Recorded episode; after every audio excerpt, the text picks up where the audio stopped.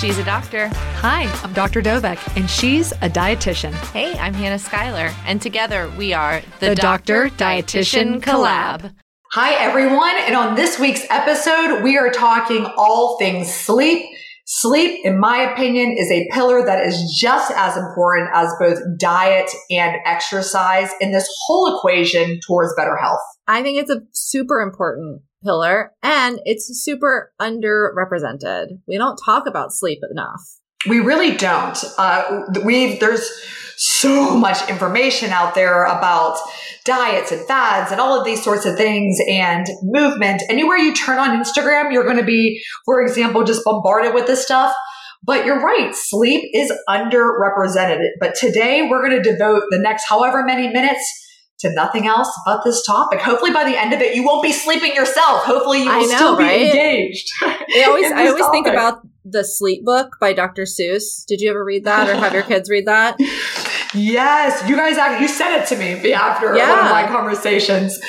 But yes. yeah, because like I always think about that, and even just like saying the word sleep over and over like makes you sleepy. So sorry if we do that to you mm. guys today. I hope not. Big yawns, get that oxygen in there. Let's get flowing and let's yeah. get chatting here. So there's a lot of different components of sleep, and there's this bi-directional relationship as to when you should eat, what you should eat, how close to bedtime you should eat, and how it affects your sleep. There's also a relationship between sleep and what exactly you eat and why you want to eat it. And there's a lot of changes we're going to talk about at both a brain level, a hormonal level, and just a basic desire level have to do with sleep. So there's a lot of places to jump in. Um, but I'm going to start off with uh, a personal experience here. I just got back from Australia down under me. How was it? it was intensely awesome, I will say. Yeah. It was intense, intense, intense. I gave 11 presentations over four days. Wow. I was barely there. And I you left- only texted me in the middle of the night once. I was oh, really, I did? I was really proud of you.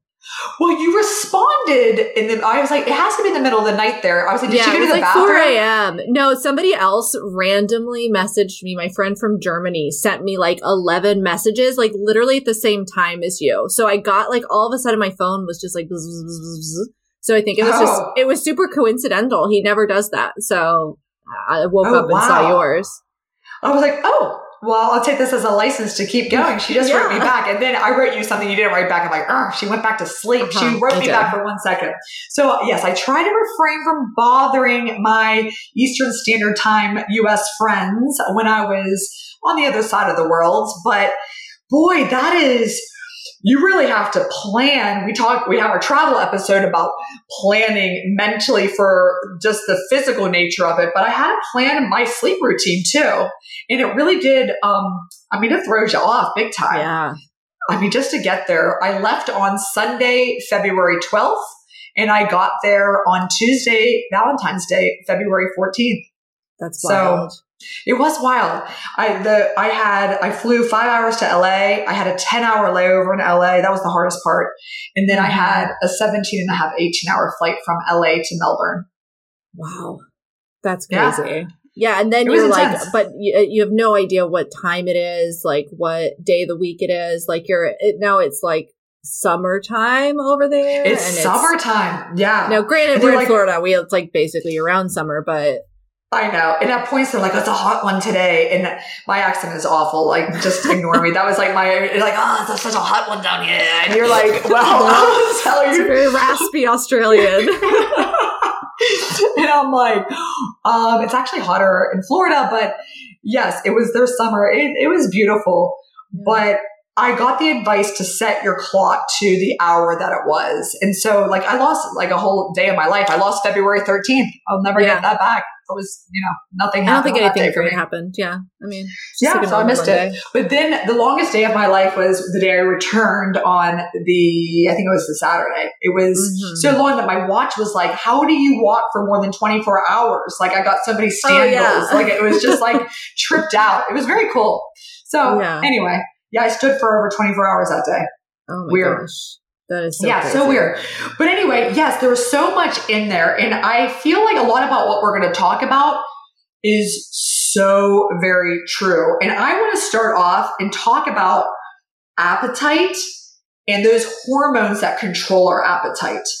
So I'm going to get nerdy right on the start, our favorite thing Always. to do. And I'm going to talk about two hormones that if you've had weight loss surgery or you're thinking about it, or you're just listening to our podcast for just overall maybe weight loss tips, health tips, dietitian tips, things like that, you should know about these two hunger hormones called leptin and ghrelin. Mm-hmm.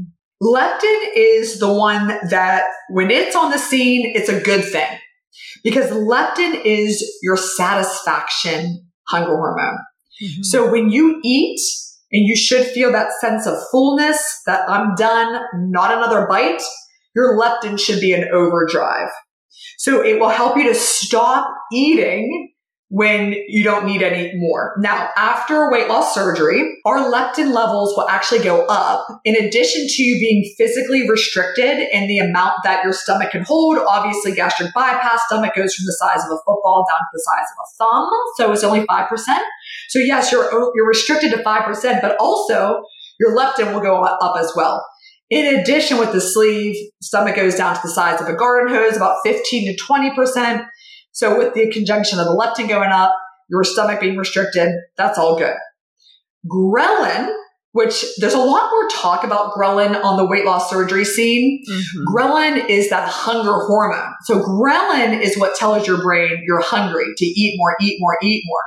So after a sleeve, which ghrelin is made in the portion of the stomach that is removed with the sleeve. So after that, your ghrelin levels will decrease and you will have that sense of, all right, I don't have ghrelin. Ghrelin tells me I'm hungry. I don't have it. Therefore, that signal to the brain is cut. I'm not going to have that kind of almost obsessive thoughts that I'm hungry and I have to satisfy something. So with leptin going up, ghrelin going down, weight loss surgery works. And that's, that's the balance you want to be in after you eat a meal. And that's what people who like don't have like dysregulation, I would say, in their body. Uh, you know, sometimes with obesity and things like that, you have dysregulation of those hormones. So somebody who doesn't have that, their ghrelin levels are normal, their leptin levels are normal. They're going to have that normal sense of appetite and satiety. But I think what exactly. happens is it gets dysregulated. That's such an awesome point. So I talked about all the great that the weight loss surgery does, but you're right the balance of obesity. People who struggle with that, we always talk about how it's multifaceted. It's not just, oh, you're lazy, you don't eat the right thing. It's that there's genetic component, which is one of the biggest things. And as such, it has to do with this hormonal balance. Mm-hmm. So those who struggle with obesity have much lower levels of leptin and much higher levels of ghrelin so that by having surgery, it finally kind of levels the playing field to at least normal or, you know, normal bodied humans, whatever you want to call it, um, that your levels will, will start to go in the correct direction. So you're right. That is dysregulated with obesity. So it's like a chicken or an egg phenomenon. Did it happen yeah. because of that? It's probably because of the, the dysregulation of hormones. So we're talking sleep here.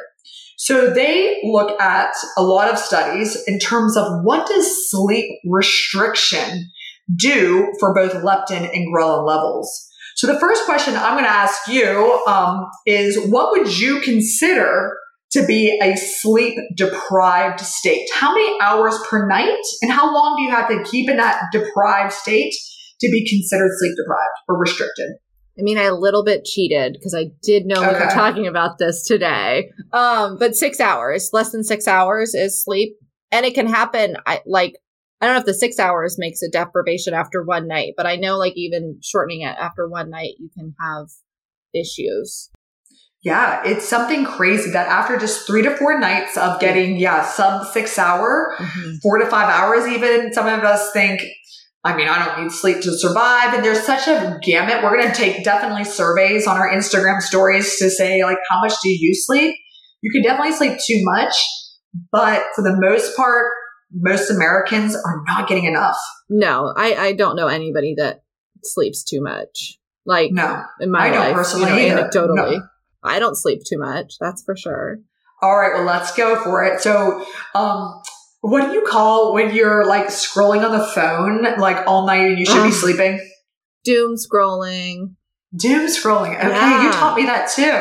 I know. Gosh. I just I was just telling like you know we were chatting before this. Spoiler alert, guys. We talked before the episodes. Um, but we, you know, I was saying, you know, I was like reading about sleep, listening to talk about sleep and that kind of stuff. And even though I was like terrified last night, I was, I stayed in bed. I like was on my phone, just like scrolling away at nothing. And it was like, Hannah, you just did. And so it is, it's totally such a habit too. And, and I think that's part of why it's hard to start to break these things. And we'll talk about that in a little bit. But like, you know, totally. those types of things that happen. I know. I'm glad that we're doing this just to put it at the front of my mind as well. Like you must sleep. Sleep helps on so many levels. We're going to talk more than even just about health and diet and exercise. You're going to talk a little bit about some of the other things mm-hmm. coming up. Now, as you expected, leptin levels in sleep restricted will go down. The hunger hormone ghrelin will go up. So it's even if you're working out and you are on point with your diet and you're just doing everything so well, this this can just counteract a lot of that uh, hard work that you're doing during the day. You can unravel it in a second at night. Yeah. And I feel like your inhibition goes down too when you're tired. You know, you you're like normally okay if I'm well rested and I feel hungry, maybe I'm going to reach for like my meal prepped meal or my well balanced whatever. I'm tired, I'm hungry, I'm extra hungry, like I'm going to reach for something that might not fit within my plan right now.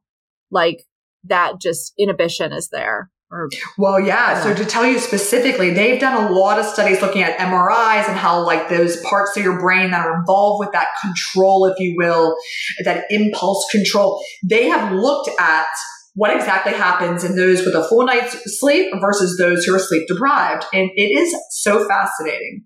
So the first thing is there is the part of your brain, the prefrontal cortex, which is regulates your impulse control. So if somebody's had a stroke there, they might blurt out things that are not appropriate in public. The prefrontal cortex is also not developed um, in really little kids until I think like age six or seven. So they'll cry, like, you know, if someone takes your cookie, hopefully, Hannah, you won't be crying right now, but, you know, my kids will scream and cry still, especially yeah. when they get tired. You see it. I'm like, oh, Evan's tired. Here he goes. He's like scream crying over nothing, you know, mm-hmm. kind of a thing. And he's almost six years old. So it regulates your inhibitions. It's the logic part. It controls all of um, the parts of your brain that allows you to make these healthy, controlled choices. Well, what happens is in sleep deprived, that will actually light up and they have, they will show different types of food. And they will show that the simple sugars, the high density carbs, the ice creams, the pizzas, the chips, all of those things, those like simple sugars that give you the energy that you need really quickly, those areas of your brain, both the prefrontal cortex and your amygdala, which is kind of your emotional center of your brain, those will light up in much mm-hmm. more brighter ways than if you were not sleep deprived. So it's proven that yeah. it, the brain will respond even differently to things um, that you know you shouldn't do. But like I'm tired, I'm just scrolling, but screw it. I'm never going to go in there and grill myself um, a lean piece of chicken breast. Um, right. It's just in salad. No. Like that's never my midnight snack. I've never no. heard of such a crazy thing. Never. So now another thing about um, you know, kind of unraveling your efforts during the day has to do with using and burning things for energy. So when you're tired, you need energy. Mm-hmm. Energy can come from fat, which is your preferred thing to burn. We all want to get rid of fat, but it can also come away from lean muscle. And since fat has higher density of energy in it, your body is going to preferentially hold on to fat and burn your lean muscle, which you're spending all day with resistance exercises, lifting weights, again, that high protein diet, especially in the post-op bariatric patient, that it will burn through all of those good eating habits, good things that you're doing, and it will make it so that uh, you know, you're just burning the wrong thing here. Right. And that's not, you know, when we look at that long term, that's going to then affect that metabolism. And that's, you know, when we talk about exercise being good for weight maintenance, the reason is because we're going to build up those muscles and that helps your muscles are going to burn more energy than your fat stores and all of that. And so, yeah, if you're not sleeping enough and now you're losing your lean muscle, and then especially, yeah, if you're somebody who's like trying to work out and gain muscle and you're like, why am I not gaining muscle? Maybe I'm losing weight or maybe I'm not gaining weight, but my muscles won't grow. Like, what's going on? Maybe you're not sleeping. I know. And I think I have to always remember when I'm going through, and especially you, when you're looking at someone's food journal and you're really getting on a very um, granular level with okay like you're really um, you're really organized you have all of these things here again we talked about this in the beginning but okay this is what you're eating this is your exercise tell me about your sleep that has yeah. to be part of the kind of the comprehensive assessment and i don't think we do it enough i don't for, think so either yeah, it's it, again, it's we're so focused. I'm a dietitian. I focus on diet. Like that is my thing. You know, I touch on exercise, but no, I mostly focus on diet, and that's totally correct in thinking like, what more do we need to be exploring? And if this sounds like you, maybe this is where you need to be like, I feel like I'm doing everything correctly. What is this other place I can evaluate? Absolutely. I think that this is something that we all need to take an inventory over and make sure that we prioritize the best bedtime for us and also knowing ourselves are you a are you a night owl or are you like an early morning hawk what would you say when do you do better oh i'm a night owl i like i peak in the afternoon i would say like once i'm up i'm up i'm usually okay but getting out of bed for me lifelong struggle always has oh, wow. been so I, I, but I can stay up. I, but I'm not like up until like three, four o'clock in the morning, like some people will do. I'm like midnight, 11 to midnight. Okay. And then what time do you wake up? It depends on the day. And this is another place where it's, I'm not regular. I don't have yeah. like a regular wake, uh, sleep and wake cycle, which is one of the most important things you can do to better your sleep. So let's talk a little bit about different types of hormones. So you have your sex hormones, you have your appetite regulating hormones, and then you have your metabolic hormones like insulin. And these ones are involved sort of in this like blood sugar regulation, but it can be a blood sugar battle at times to make sure that the blood sugar is low and that your cells are taking it up with insulin. So let me explain.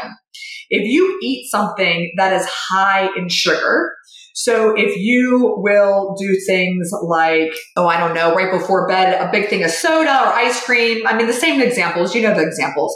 Your blood sugar level will increase. Now, it is dangerous to have spikes of glucose that are high in your bloodstream for too long. In fact, is the definition of diabetes, type 2 diabetes. And so your body at this point will release insulin, this hormone, to give you and help, hopefully will release the right amount of insulin to really allow that appropriate removal of glucose from the bloodstream.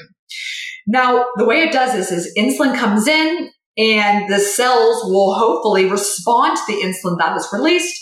It will help to uptake the glucose from the bloodstream into the cells. And there you go. Now, if you are sleep deprived, again, sleeping for four to five hours of sleep per night, less than six hours, insufficient, you take down that same glucose high load, your body, two bad things are happening. And that first off, your body's not going to release enough insulin to be able to deal with it, number one. And number two, your cells that are supposed to be listening to the insulin are not. And so twofold is happening to actually increase the amount of blood sugar that's circulating for longer periods of time. It has been quoted in the literature that sleep deprivation after just a few nights will actually decrease the absorption of glucose by 40% in those who are sleep deprived. And in less than one week, a very healthy, otherwise non-diabetic patient, if you're sleep deprived for one week and you're doing high glucose things, you'll be diagnosed lab wise after one week as a pre-diabetic that quickly. That's so crazy. And I think, I mean, it's scary because, you know, there's plenty of people out here who are doing that. And it's wild because I think we always just think of, you know, blood sugar being for diabetes and like that's the concern is that you have diabetes. But then when you look downstream of what are the causes of uncontrolled diabetes is we look at kidney failure, we look at neuropathy, we look at, you know, losing fingers and toes. Like those are things that happen from high levels of circulating blood sugar and that's not good. So like let alone weight weight loss and all of that that we're talking about there's other significant medical issues that can come that can be downstream from this issue. Yeah like you said diabetes is something that you feel okay but it's an increased risk in all of the like you said the eyesight issues the circulation issues the kidney issues from diabetes. It's a, it's a, it's a tough disease and it can start from lack of sleep. Also, it increases your risk of cardiovascular issues, even depression and mental illness. And sometimes when you're anxious and depressed, it's hard to sleep. And that just sort of perpetuates that cycle of feeling just lousy if you're just not rested enough um, to go for it. Yeah. And that's, yeah, it's so wild, all of it. It is wild. Now, also wild, I always see the topic of the gut microbiome. Mm. I always believe that this is kind of a weird one, but guess what? This can give you some really bad changes to our gut makeup of oh the good versus the bad bacteria. So the bad is more of this fermented type bacteria, and they and it has been shown that there will undeniably be an imbalance in your bad bacteria, the fermented type, if you are sleep deprived. So even the flora and fauna of your gut is impacted by not sleeping enough, my friends. It's crazy. It's crazy. It is crazy. Like, and, and you hear it's so crazy too, because then you look at all these things that are sold to help with your gut bacteria and all of these things, and it's like you don't need those products. Like, get some more sleep. I know. Seriously, I'm about to um, cut this podcast short and go to sleep right here, right, right now. now. I'm so. I'm. I yeah. this is like a. It's like a rally but, cry to tell people to get to sleep. Well, then it's interesting because you mentioned like the mental health disorders and anxiety is a big one that causes a lot of sleeplessness. And then there's people, and I remember hearing about this again, kind of anecdotally or kind of like an article or something about this, who people who were tracking their sleep because it did like a few, maybe two years ago, it was kind of having a, a little bit of a moment that like sleep was the new wellness thing. And then people were tracking it with like their Fitbits, their Apple Watches, like there's like the different like rings and all those things you can do. And then people were stressing about their sleep too much, but then they were decreasing the quality of their sleep. And it was like, it doesn't, it really spirals. And I think you look at something like anxiety where you can't sleep. So then you're anxious about the fact that you can't sleep, but then you're anxious because you have anxiety and it like truly just like spins out of control. Oh gosh, yes, that's so true. I felt that way on the plane. I was just like, you're not sleeping. You should be sleeping. You have a lot ahead of you right now, girl. Sleep, sleep, sleep. That doesn't work, guys. No. I'm sure you know that as well. That does not work. It is stressful. And speaking of stress, let's talk about cortisol. Oh, I gosh. mean, there is, this is, first of all, we all have cortisol. If you don't have cortisol, you need it to survive. It's a part of a, just a healthy biology and that sort of thing. But too much is obviously the stress hormone. And when you are over the top stress, you will get cortisol distribution, that central distribution typically of your weight. Um, if you want to look up somebody with overdrive of cortisol, look up Cushing syndrome, and that will really show you that visceral or central adiposity of the fat. And those increased levels of cortisol are the things that are responsible, as I've already mentioned, for the increased risk of diabetes and heart disease and the depression and the mental illness and just stress in general. And it can make a real impact again on your heart and on your overall well being. It's a big and deal. let me guess, it goes up when you're sleep deprived.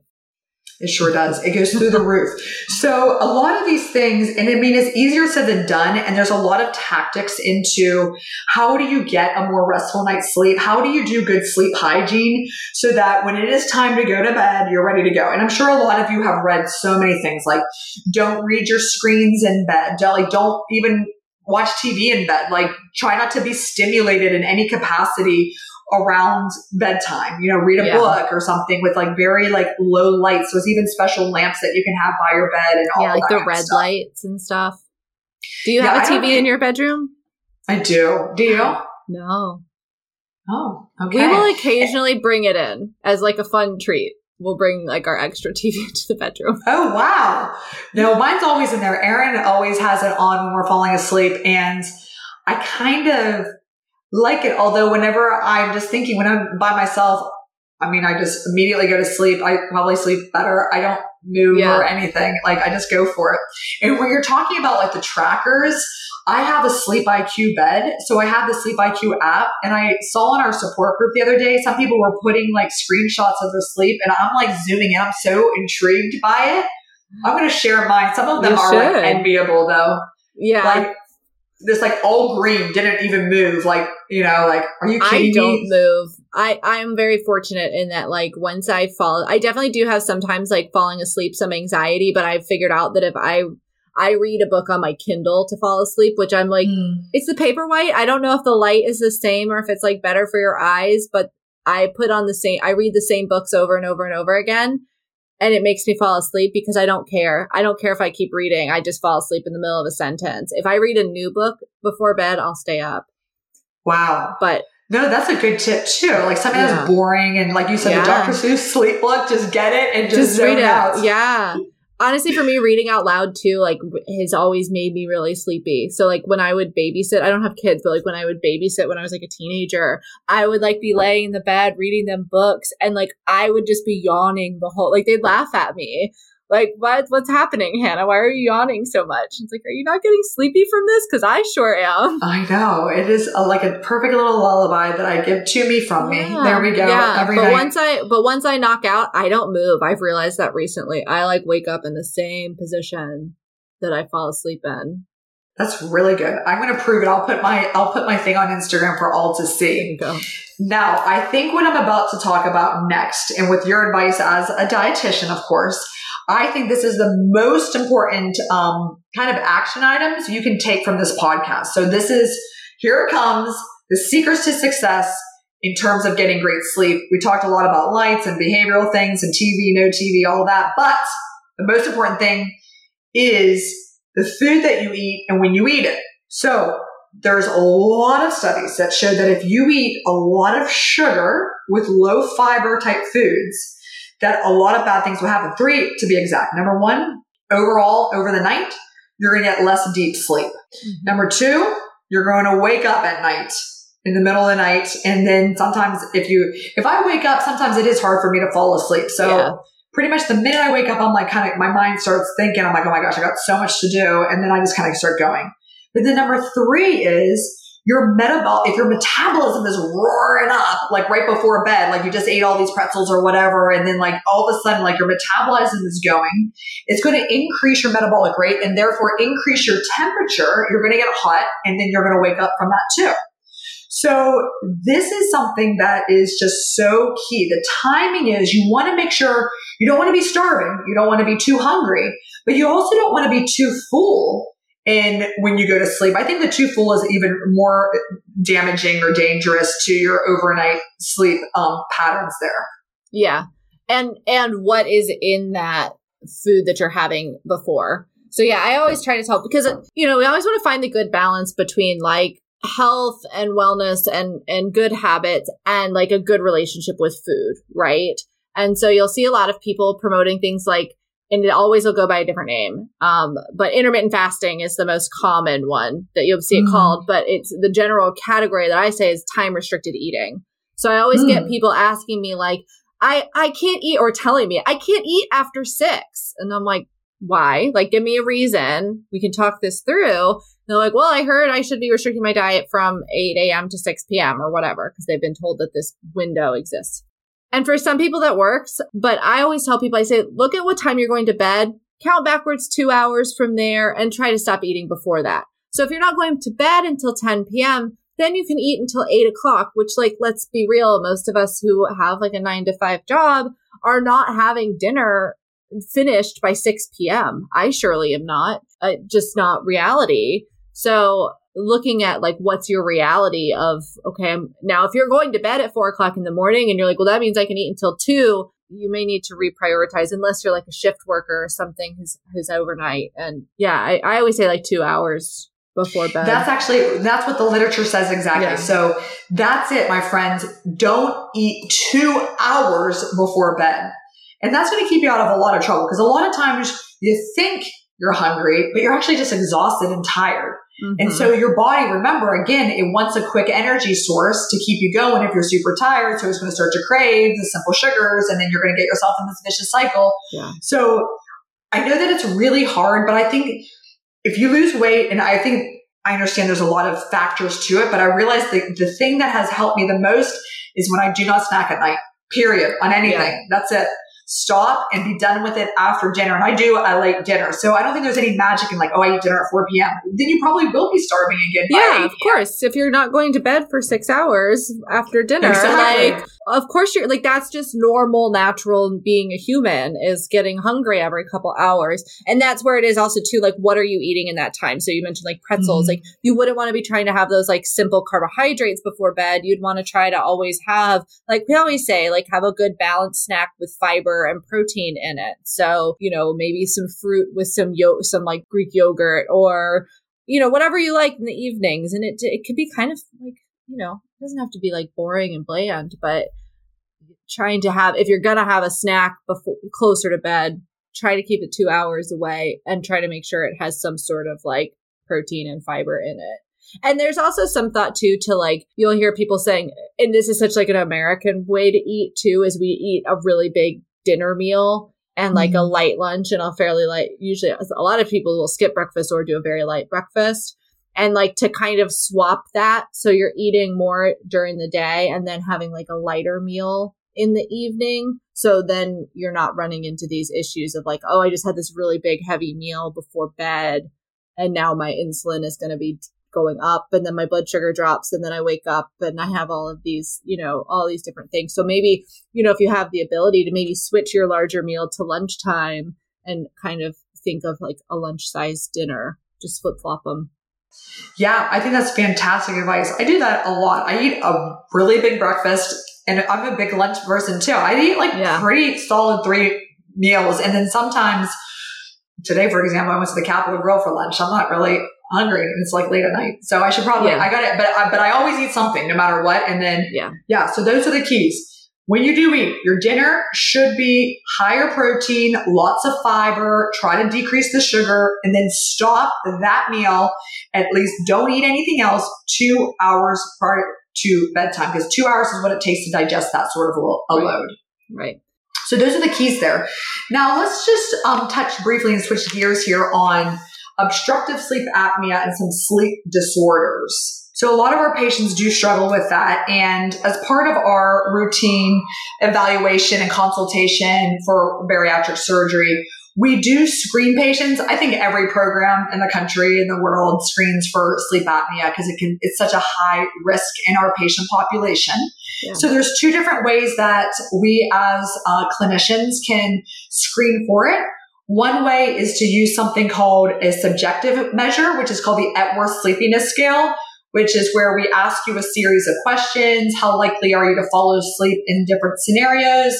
And then if your number is greater than 10, we will automatically order you now a home sleep study. So you won't have to spend the night in an offsite. Typically, um, we can get that diagnosis just by you sleeping in your own bed and then waking up and either mailing the results back. Sometimes that we even get the results through Bluetooth a sleep specialist will interpret that study and we'll be able to see if you have any degree of severity of sleep apnea. And then the other uh, screening tool is called the STOP-BANG. And that looks at things like your sex, your neck circumference, um, and different variables. And if your number is, uh, if you have high blood pressure, is on that screening test. And then if your number is three or above, then we would order a home sleep study. And so then if you have mild sleep apnea, typically CPAP which is a type of device that will give you positive airway pressure because it's obstructive sleep apnea, meaning your airway is intermittently obstructing, which is why you're snoring to kind of wake yourself up and making those noises. And so if it's mild, you're obstructing your airway only a few times an hour then CPAP compliance is optional. But if it's moderate or severe, in order to have bariatric surgery and undergo the anesthesia where your respirations will be compromised, we actually will require that you are wearing the CPAP machine and you're compliant with it. Yeah. And and it's definitely one of those things that I would hear, you know, patients like, I don't like the machine or I can't mm-hmm. tolerate. But I think a lot of times people, once they can get used to it, once they are like in that habit, they they feel so much better because they're actually getting restful sleep. Um, I had a friend exactly. of mine that had sleep apnea and I remember he like left his charging cord. He was, we were working somewhere where we stayed on site and he like left his charging cord for his, his machine at home so he didn't have it for a few nights and he finally got it like a couple days later. And I'm not kidding. I think he slept 14 hours because he had just, wow. he was so exhausted from like the few nights of not having that machine that he, once he had it back, he was just like, he was zonked out. So like Mm. it made a huge difference in that, which was it was wild to see that. yeah, I, that just goes back to the whole thing here is that we need sleep. You can't avoid it. You You, can't can't, be it. superhuman. You can't, you know, I was a, a resident in general surgery training and there was a lot of sleep deprivation every second or third night. We would stay up 30 hours and then we would sleep from like noon to six. So the Australia trip, I didn't really have, I don't know. I think I'm just kind of like almost used to I still, I don't, I'm not used to it. No one is used to it. Is the is the bottom Right. line. And then you you can run and run and run, but you're going to collapse at some point. So get in good habits of great sleep habits of not eating before bed, of getting your situation comfortable. Maybe you need a firmer pillow or a softer mattress, or you need um, it Turn the darker in the AC room. down. Turn the AC down. Yeah, It's make it cool one. in there. Heat, getting hot and waking up in the middle of the night. We just heard it. Your metabolism, yourself, your internal furnace can go overboard. So really just like give yourself the optimal conditions. Wear a sleep mask maybe in terms of like an eyelid cover. I don't know. Like I can't, like I don't like to sleep with pants or like, um, socks on. I never sleep with socks on. Oh, I always if I try to sleep with socks on, I wake up with them like in the blankets. They never stay on. No, never sleep with socks on, my friends. That's like I tell my kids and stuff like that too. Like, like I, I try to like get them like optimally set up with like their whole squad, the proper pillows. Like, there's Yeah. a, there's a lot, and there's also something to your routine as well. So you're talking about you know reading um to yourself or reading to the babies or the kids, and Uh-huh. yeah, a just get routine into is a super important for it. And something Yeah. else we kind of touched on was like people who exercise a lot. I think a lot of times Ah, the yeah. question comes down. So first of all, exercise can help you sleep, but if it's late in the, if it's in the evening, that can rev you back up. Granted, for some people, like I, I'm not a morning workout person. It just does not happen for me. So like I'm always going to be an evening one, and I know that that's just how I function. But exercise in general helps you sleep. But then I always think you hear people saying, well, how can I get all of this done in a day? I have to exercise. I have to go to my job. I have to make food. I have to do this. And sleep tends to be the thing that gets sacrificed. And so I think Mm. really looking at like, how can I reprioritize this as part of my health journey?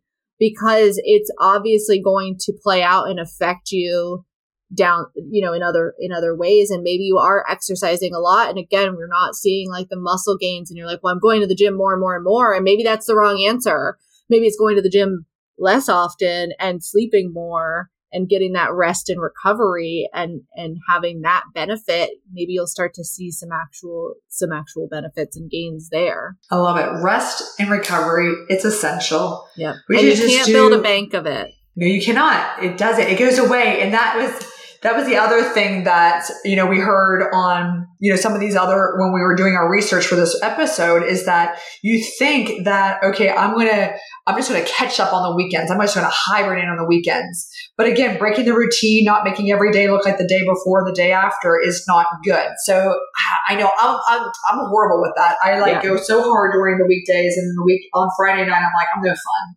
I'm just like out. Yep.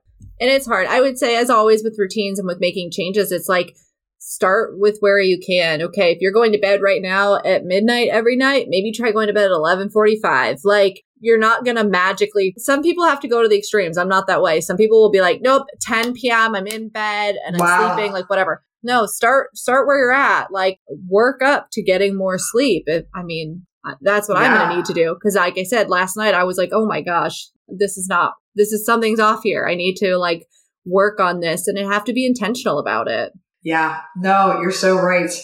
And I need to make my right. husband do it too. It's his fault. Well, I'll blame that's it on true. You him. need support. Well, I was thinking about. I was going to text you and I and see if I see those dot dot dots go, and I'm like, oh, there she Oh. is. There she is. I was going to. I was going to trick you, but that means I'm up too.